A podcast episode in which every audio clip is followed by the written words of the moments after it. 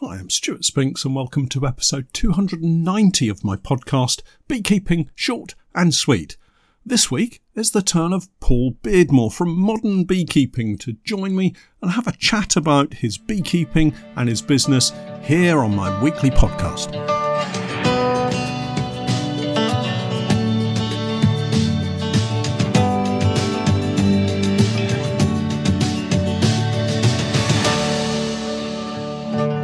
Beekeeping Short and Sweet, a beekeeping podcast for the inquisitive beekeeper with a short attention span. A beekeeper, in fact, just like me.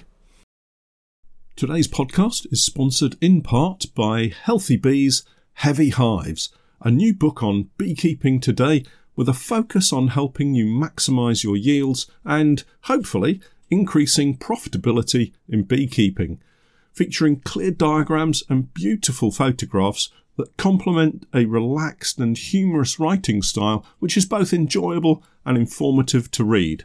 Available now at Northern Bee Books, Amazon, and all good bookstores both online and in your high street.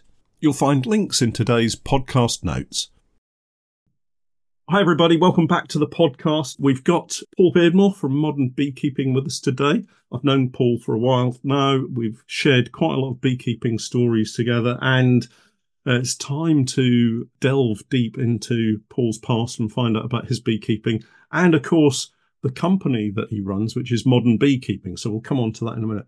Morning, Paul. How are you? Good morning. Very good. Thank you. Yeah, yeah, good. Thanks for joining us. Uh, No trouble. It's good to well actually good to see you because we're recording this on a, a zoom meeting but it, obviously on the podcast it'll just be audio uh, which is why i haven't brushed my hair this morning.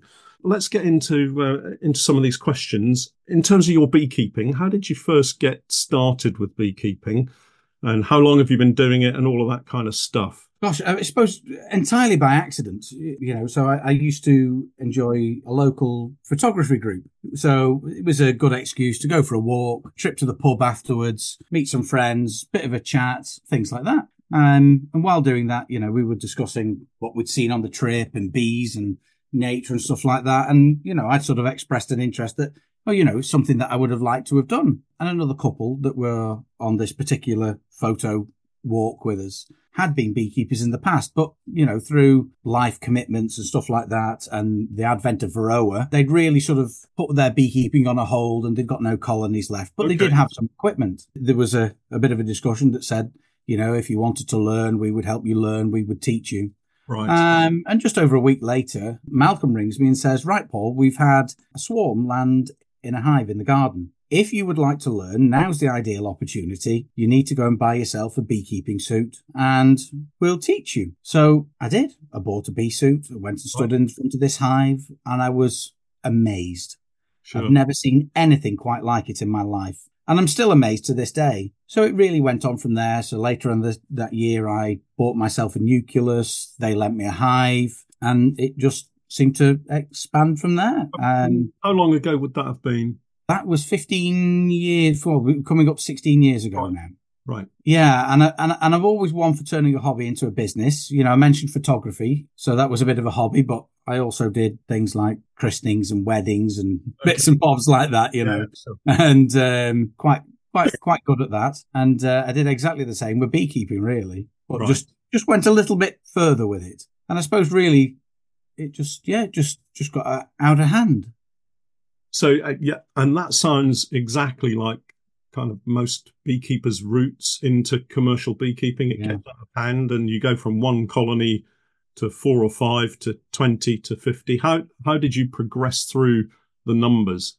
Well, pr- pretty much exactly like that. You know, um, you know, sort of first year with a nuke, the the the nuke wants to swarm as it grows, so you split it. But instead of splitting, you know, um, Malcolm and Janet had been sort of done this sort of semi-commercially as well. That they Right. they'd run up to, you know, 50, 60 colonies, something like that. Okay, Uh, they moved their colonies to rape, to heather, to you know, spring, uh, to summer crops where they could. Yeah. So I, I sort of followed this sort of route, you know. So instead of splitting this colony once when it wanted to swarm, we we split it twice. okay, and give ourselves the best chance of queens Sure. mating and not losing everything. So anyway, so it turns out every, everything's successful and we end up with three and they produce a little bit of honey by the end of the year. And yeah. I'm like, you know, what, what do I do with all this honey? So I go down, go down to the local delicatessen, the local butchers, and I'm like, we've got some honey spare. Would you like to buy it? And they're all like, yeah, all right. Yeah, we'll buy it. So a few weeks go by and they ring up and it's like, have you got any more? And I'm like, oh, no. So the butcher says to me, you'll have to get some more beehives. So, um, well, I did. Right. you know, the following year, we, um, you know, bought a few more hives and split colonies and learnt a little bit more about it and where it would go. And it was just really that sort of more addictive nature of the hobby that, you know, you've got, oh, you've got more, you've got all these beehives. There's always something to do. There's always something to look at. This is interesting. Yeah. You know, it's such a big subject, beekeeping, and it can go on and on and on. It allowed for that sort of growth and that addictive nature of it, you know. And not content with being busy with the bees, you've then moved into a different area of beekeeping, which is selling equipment for two and for beekeepers. So yeah, you kind of stepped out of the honey production a little bit and moved into selling equipment. So how did that come about? Again, like the beekeeping, pretty much by accident. You know, you so you made a decision. This is, you know, the beekeeping is more of a commercial activity that you want to pursue. Yeah. So you go, you know, looking at, you know, right, I want to go down this route. You know, I, I'd bought a polyhive and I wanted to, wanted more polyhives and we chose Langstroth because it seemed to make a lot of sense. You know, a Langstroth polyhive was about the only polyhive on the market in the UK when I first started this. So, you know, I'd made that decision and I thought, well, how do we make this easier? How do we make it cheaper? And I thought, well, you need to buy in bulk direct from a manufacturer. Yeah. So that's what I did. And then when I got the quote through and the equipment arrived at my doorstep, I was like, these seem like there's a, a, nice little margin in these that, you know, I could sell some on as well. So yeah. we did. I, I bought much more than I ever needed. and within a couple of weeks, I'd gone from buying this stuff to having a stall at a trade show. So we started to sell the equipment through our Happy Valley Honey website, you know, along with our honey and stuff like that. And um, I spoke to uh, Modern Beekeeping in the past and Bob, who um, owned it. And uh, basically, he was he was looking to sort of downsize his operations, retire a little bit. He he owned pick and pack warehouse basically with multiple small businesses in it and he owned some of those small businesses and he was wanting to get rid of some of them basically. Right. Uh, and modern beekeeping was one. I inquired. We agreed a price on the equipment and um, some goodwill for the business, and here I am. So, how would you kind of separate your business now? So, you've got your equipment side, you've got your honey production side, yeah. which is Happy Valley Honey. That's yeah. your your honey business what about bees and queens? Do you do you dabble? Do you sell? Um, I don't. Re- I mean, we did sell queens at one point. Maybe I, you know, look at the volume sold now. Maybe maybe I should have kept at it. But um, you know, so we we used to do like maybe a thousand queens a year, sell wow. something yeah. like that. Um, but it really did get like quite a quite a big job to handle with the honey production, with the kit sales and everything like that. So really it was one of those things that had to sort of give and that sort of seemed to be one that took up quite a bit of time. So we put that to one side. Uh, we still do a few nukes each year. We work with other beekeepers to sell nukes at times. Yeah. If it out, if the demand that I have outstrips my supply, yeah. then you know I've got other you know bee farmers that sure. we know and work with that will help to supply them. You know. Yeah. So it's honey um, production and equipment sales is kind of your core business. That, that, that is it. That's it. Yeah. Yeah. Honey production, honey sales and equipment sales. Yeah, I would say. You do this all yourself or you have you got a team of people that help you? Yes, there is. Well, so it's, it's me, my wife, Claire, as part of it. We have uh, Sally, who has been with us, what, three years now, I think? Four years, she's telling me. So Sally's in the background here.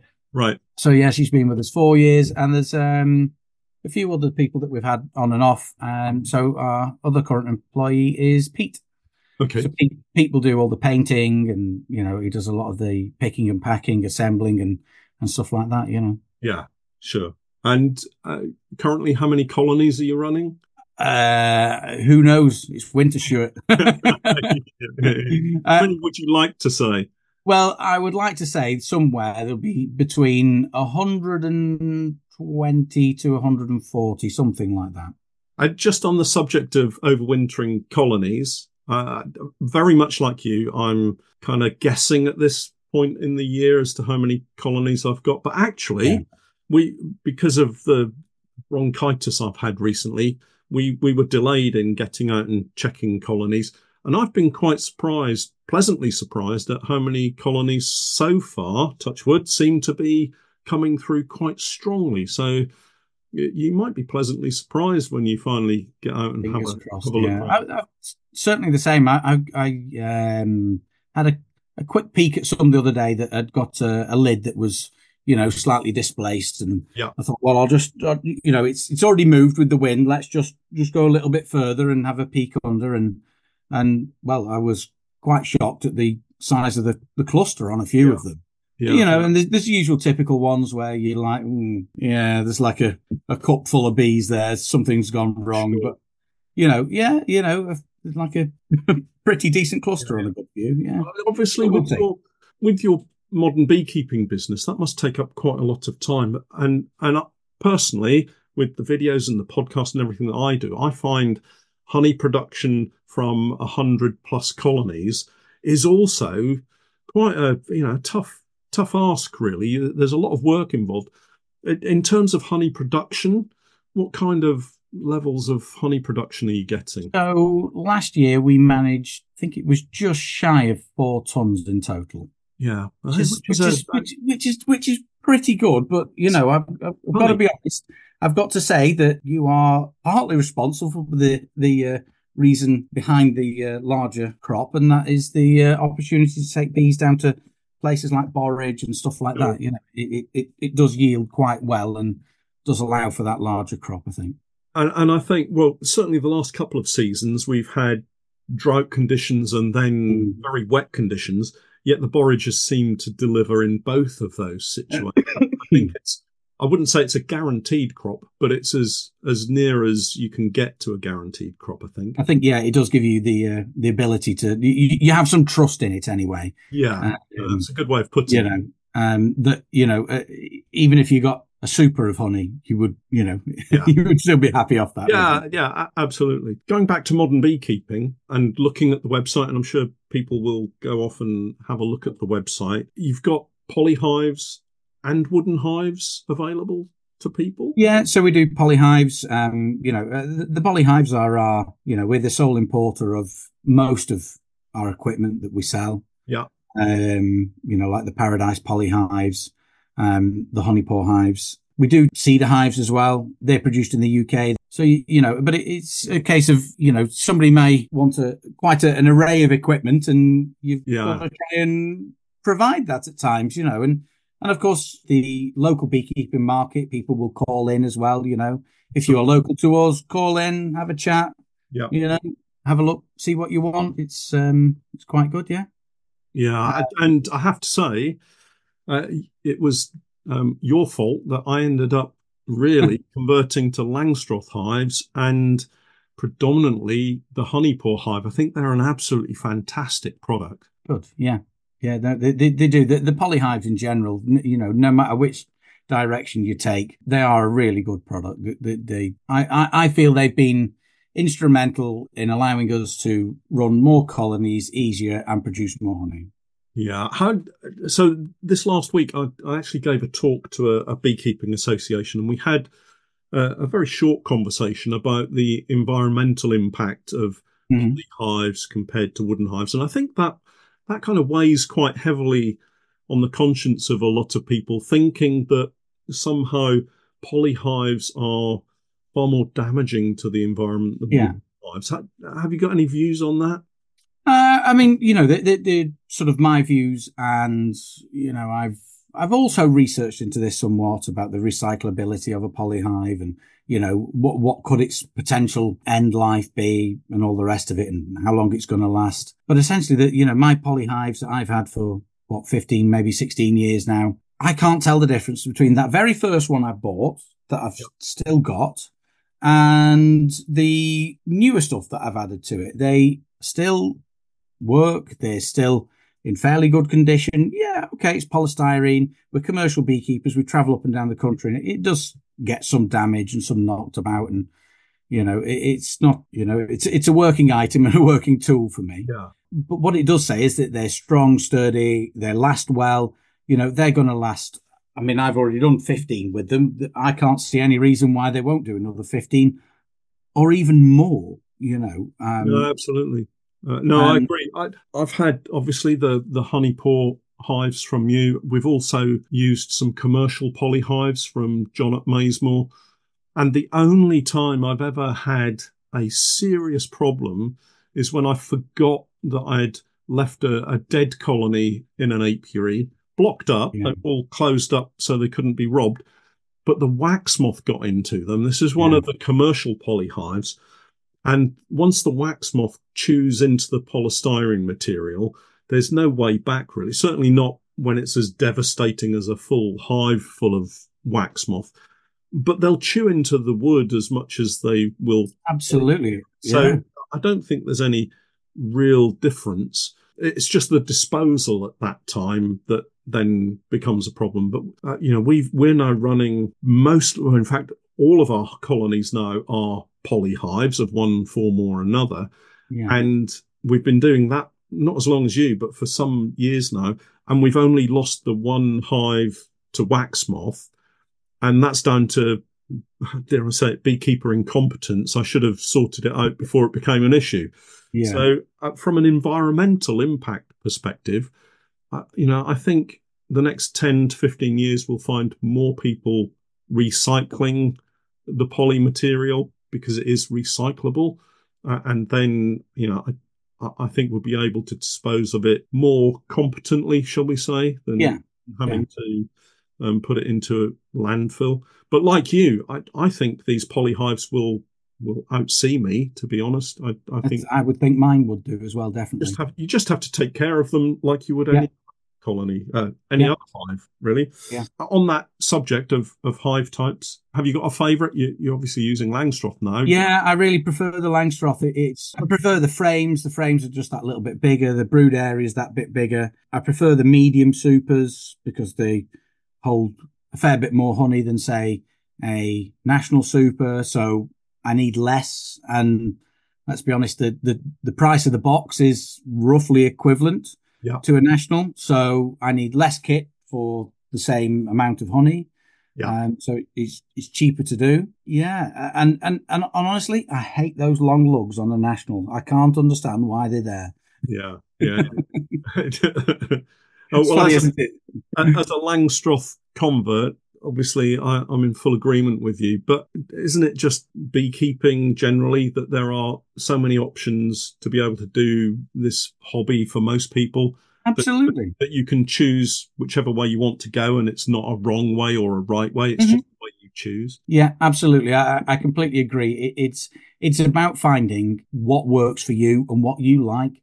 You know, I mean, if you do any job or any hobby or anything, it's got to be enjoyable and and good and you know to to get that it's got to be easy and feel right. And and actually that's the important bit. It, the, the, hive type has actually very little bearing on on anything. The bees will live in almost anything if you want to keep them in it. So work with something that you like you know and that's that's that's really the important part. Yeah exactly.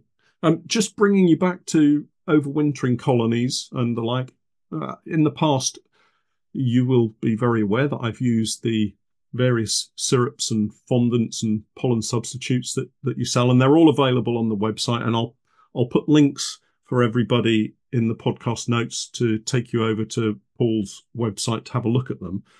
But in terms of selling feed, be it syrup or fondant or the pollen substitute, can you just describe for the we have a lot of beginner beekeepers that listen to the podcast, so for those beekeepers who haven't really been through a, a winter, what kind of syrups and fondants do you sell and when should they use them? So we sell invert sugar syrups. Um, so the invert sugar syrup has the name of Apimix.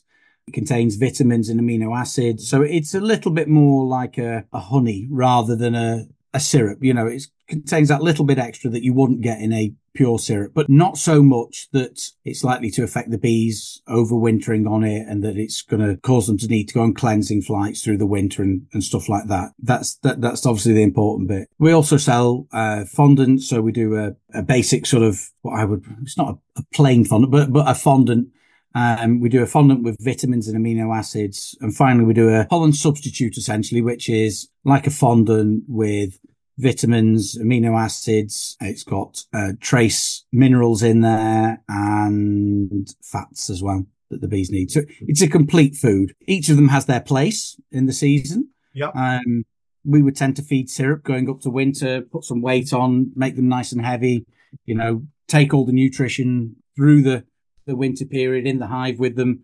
You know, you've not got to add anything. The bees have not really got to to move and break cluster to start and go and feed on fondants and stuff like that. Right. But you know, every every year is different, so you Sure. might need to feed fondant. So we would generally feed fondant from well when the bees won't really want to to to take down syrup just to remove that last little bit of moisture. So you know you can feed that through November, December, January, February, something like that. Yeah. Towards the end of February, we would generally use a pollen substitute, you know, just to promote that sort of brood rearing, make sure that those colonies don't become deficient in essential amino acids. You know, they've got some days they will have a good supply of pollen and some days they won't. And, but even that pollen that they get might not be diverse enough for them to get a full, complete food profile. So that's when the pollen patties come in. And so tho- those pollen substitute, and, and I have to say, I've used them and they're very effective, and the bees do take them down really well. And I find that it helps with building up colonies for that early oilseed rape crop that we we go in search of. And in terms of using that pollen substitute, we're looking to use that just prior to the kind of bulk of the spring flowering plants like willow, uh, that kind of thing coming into flower when the bees might want to grow and develop but haven't got the natural pollens available to them. Is that fair to say? Yeah, yeah, I would say you you would use it just prior to that. Yeah. Um, but but the, the thing with feeding pollen substitute is is they the bees will need to fly. They will need to defecate. You know, they need those cleansing flights. So don't feed it if that isn't an option. Feed fondant if they need food, but not pollen substitutes. Okay. Uh, But yeah, I I would use it before the willow, and I would leave it on there during that time as well. You know, because we've got you, you know, I mean, it's, it's typical. You you get all excited. The willow comes into bloom. Yes, there's lots of pollen. Let's go for it. This spring is here. This it's exciting. excitement.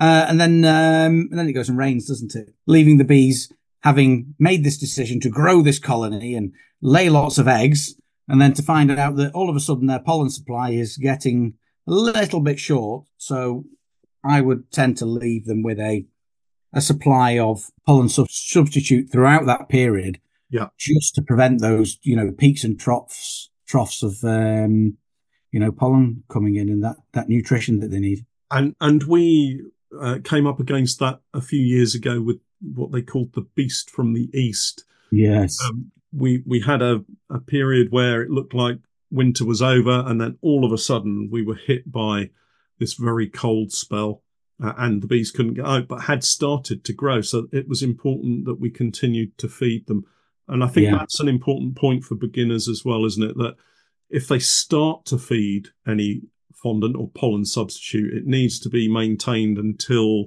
the bees can get out, really. Absolutely. Yeah, definitely. Definitely. And of course, a lot of colonies won't need feeding at all. So, depending on what you're trying to achieve, you might not need to give them any fondant or pollen substitute. So, it, it's again one of those variables there's no hard and fast rule, is there? No, it's it's such a difficult call what to do sometimes. It really is, you know. And um it's not like you can I don't know, you can't create a formula for this, but you'll look at the weather, you'll see where the bees are at, you know, what what you know, do they need some food? Are they brood rearing?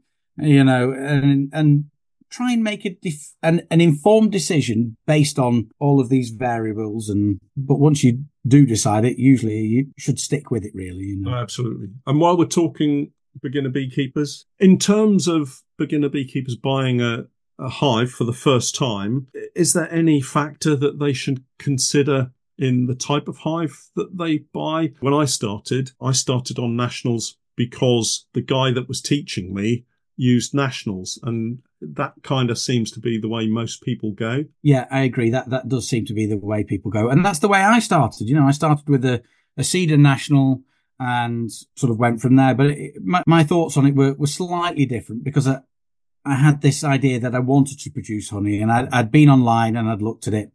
Um, I'd been to my local beekeeping meeting and met a commercial beekeeper and listened to his talk, and I was like, wow so I'd done a little bit of research on that. So, you know, things to consider. You might not really know where you want to go. Essentially, I would say if you're going to make a choice, choose a system that, and stick with it. It, it make life so much simpler. There's no, there's nothing worse than having mixed kit and lots of it, you know, from different manufacturers. It's just a big headache, um, essentially. So that's a really, really important thing to consider, you know, and consider something that's going to last and work and continue to work. Again, I think I've fallen foul of this. You know, wanted to expand and wanted a few more boxes, a few more hives. Oh, you know, I'll buy this or I'll, I'll make sure, you know, I think at the time when I was doing it, there was a lot of uh, plywood hives. Yeah. And it was a case of like, oh, these are really cheap. But gosh, what a nightmare they were, you know. So do a little bit of thinking, reading, looking, and consider yourself, consider how fit and healthy you are, how heavy this is going to be to lift, and all sorts of things like that. You know, it's it is difficult. And then take yourself off to the modern beekeeping website and buy yourself some poly Langstroth hives. That would be my advice. Absolutely, that that either Langstroth or um, or National. Both are, both are very good. Both made to the same standard, and yeah. both available on the modern beekeeping website. Yes. So before we finally finish, and just while Paul is chasing after his cat in the office, um, I'm going to throw one final question at him, and we're hopefully approaching the end of the winter months that we have. So, what top tip would you give beginner beekeepers, well, any beekeeper really, for a successful start to the season? I think we kind of touched on it a little bit with the feeding of um, pollen sub, but what would you suggest people do to really have a fast start and a, a successful season? I think feeding is is one of those things that's really important at the beginning of the year. You know, if your colony is going to struggle to find feed, to find pollen, you know, depending on the weather, obviously, it's one of those things that's going to either make or break you. You know, don't let them starve, don't let them struggle, don't let them be in that sort of position where they're they're surviving but not thriving. You know, that, that's I think that's the big difference in it. And, and I also think, just adding to that, when colonies come through the winter, if they're on the slightly smaller size, then if you do nothing, you can end up trying to recover that colony all the way through the season and not have a particularly successful stress free season. Whereas if you can get some pollen sub or even some fresh pollen into them early and build them up, help them grow, then it gives you so much more choice as you go through the season. Absolutely, yeah. I mean, you know, if like you say, if you do nothing, that this colony will just it will survive, and it, it might get there by the end of the season, but it, it that is all it will ever achieve. Yeah. Whereas, you know, if they haven't got that foraging force, just bring the food supply closer and make it easier, so you don't have to have the same amount of bees out flying that are uh, essentially probably going to get caught in the spring by some cold snaps. They're going to die on the wing. Make life make life easy for them. Sure, it makes a big difference. You know, I must admit though, if you, you those small colonies, sometimes sometimes they are, pending on their size, not worth the trouble. Or you know, give them a, a, another helping hand. Don't don't just give them give them food as well, but also switch positions with hives and right. give them frames of brood and things like that. that, that and of course, if you've got that available to you. Anyway. This is one of the one of the things to to kind of say for beginner beekeepers is that if you have a couple of colonies and you're you're overwintering maybe two or three colonies, and one of them is very small, it's very often the best policy to unite them with another colony mm. at the beginning of the season because then you can split them later in the spring and have two stronger colonies than just trying to nurse through a very small colony. I completely agree. Yeah, absolutely. It is it is far easier to have one bigger, stronger colony that's going to build faster, that you can then split later. And, you know, as I, I think, uh, you know, as I mentioned right at the very beginning of this, you know, instead of splitting once, split multiple times. Give yourself choice and give yourself, you know, that ability to um, have, you know, you've got more resources to pull from then, haven't you? Absolutely. Yeah. So before we go, Paul has very kindly offered up a little prize to anyone that can answer uh, a very simple question that will be available on his website, Modern Beekeeping. All you have to do is to go over and have a look at his website. The link will be in the podcast notes as it was last week. Answer this very simple question. So we were talking about fondant and syrup and pollen substitute on Paul's website. Uh, there is a page that shows the pollen substitute and it's available in two sizes. And the question, the very simple question is what are the two sizes that that pollen substitute is available in? And if people come to your website, Paul, they'll be able to answer that simple question, tick a box perhaps, or just type it in. And we'll set a finish date when the competition will close and Paul will pull out a name from the hat and some lucky beekeeper will win a, a, very nice prize from you. Yeah, no trouble. Yeah. Is that okay? That's fine. Paul, thanks for joining me today and chatting about your beekeeping and the business. I hope you have a very successful year. You're going to be at the beekeeping show? We will be at the beekeeping show, definitely, yes. So thank you for, for joining me. Uh, don't forget, everybody, to log into Paul's website, have a look at the question, and uh, uh, give him a very simple answer, and you should be in with a chance of winning a very nice prize. Thanks again, Paul, and we'll, no, we'll no doubt catch up soon. Thank you very much, Stewart. Don't forget to check out Paul's website, which is www modernbeekeeping.co.uk. And also, don't forget to check out my website, www.norfolk-honey.co.uk, and for my latest videos and podcasts with more updates, tips, and techniques. It's the same Patreon page, www.patreon.com forward slash Norfolk Honey. And remember, I'm Stewart Spinks, and that was Beekeeping Short and Sweet.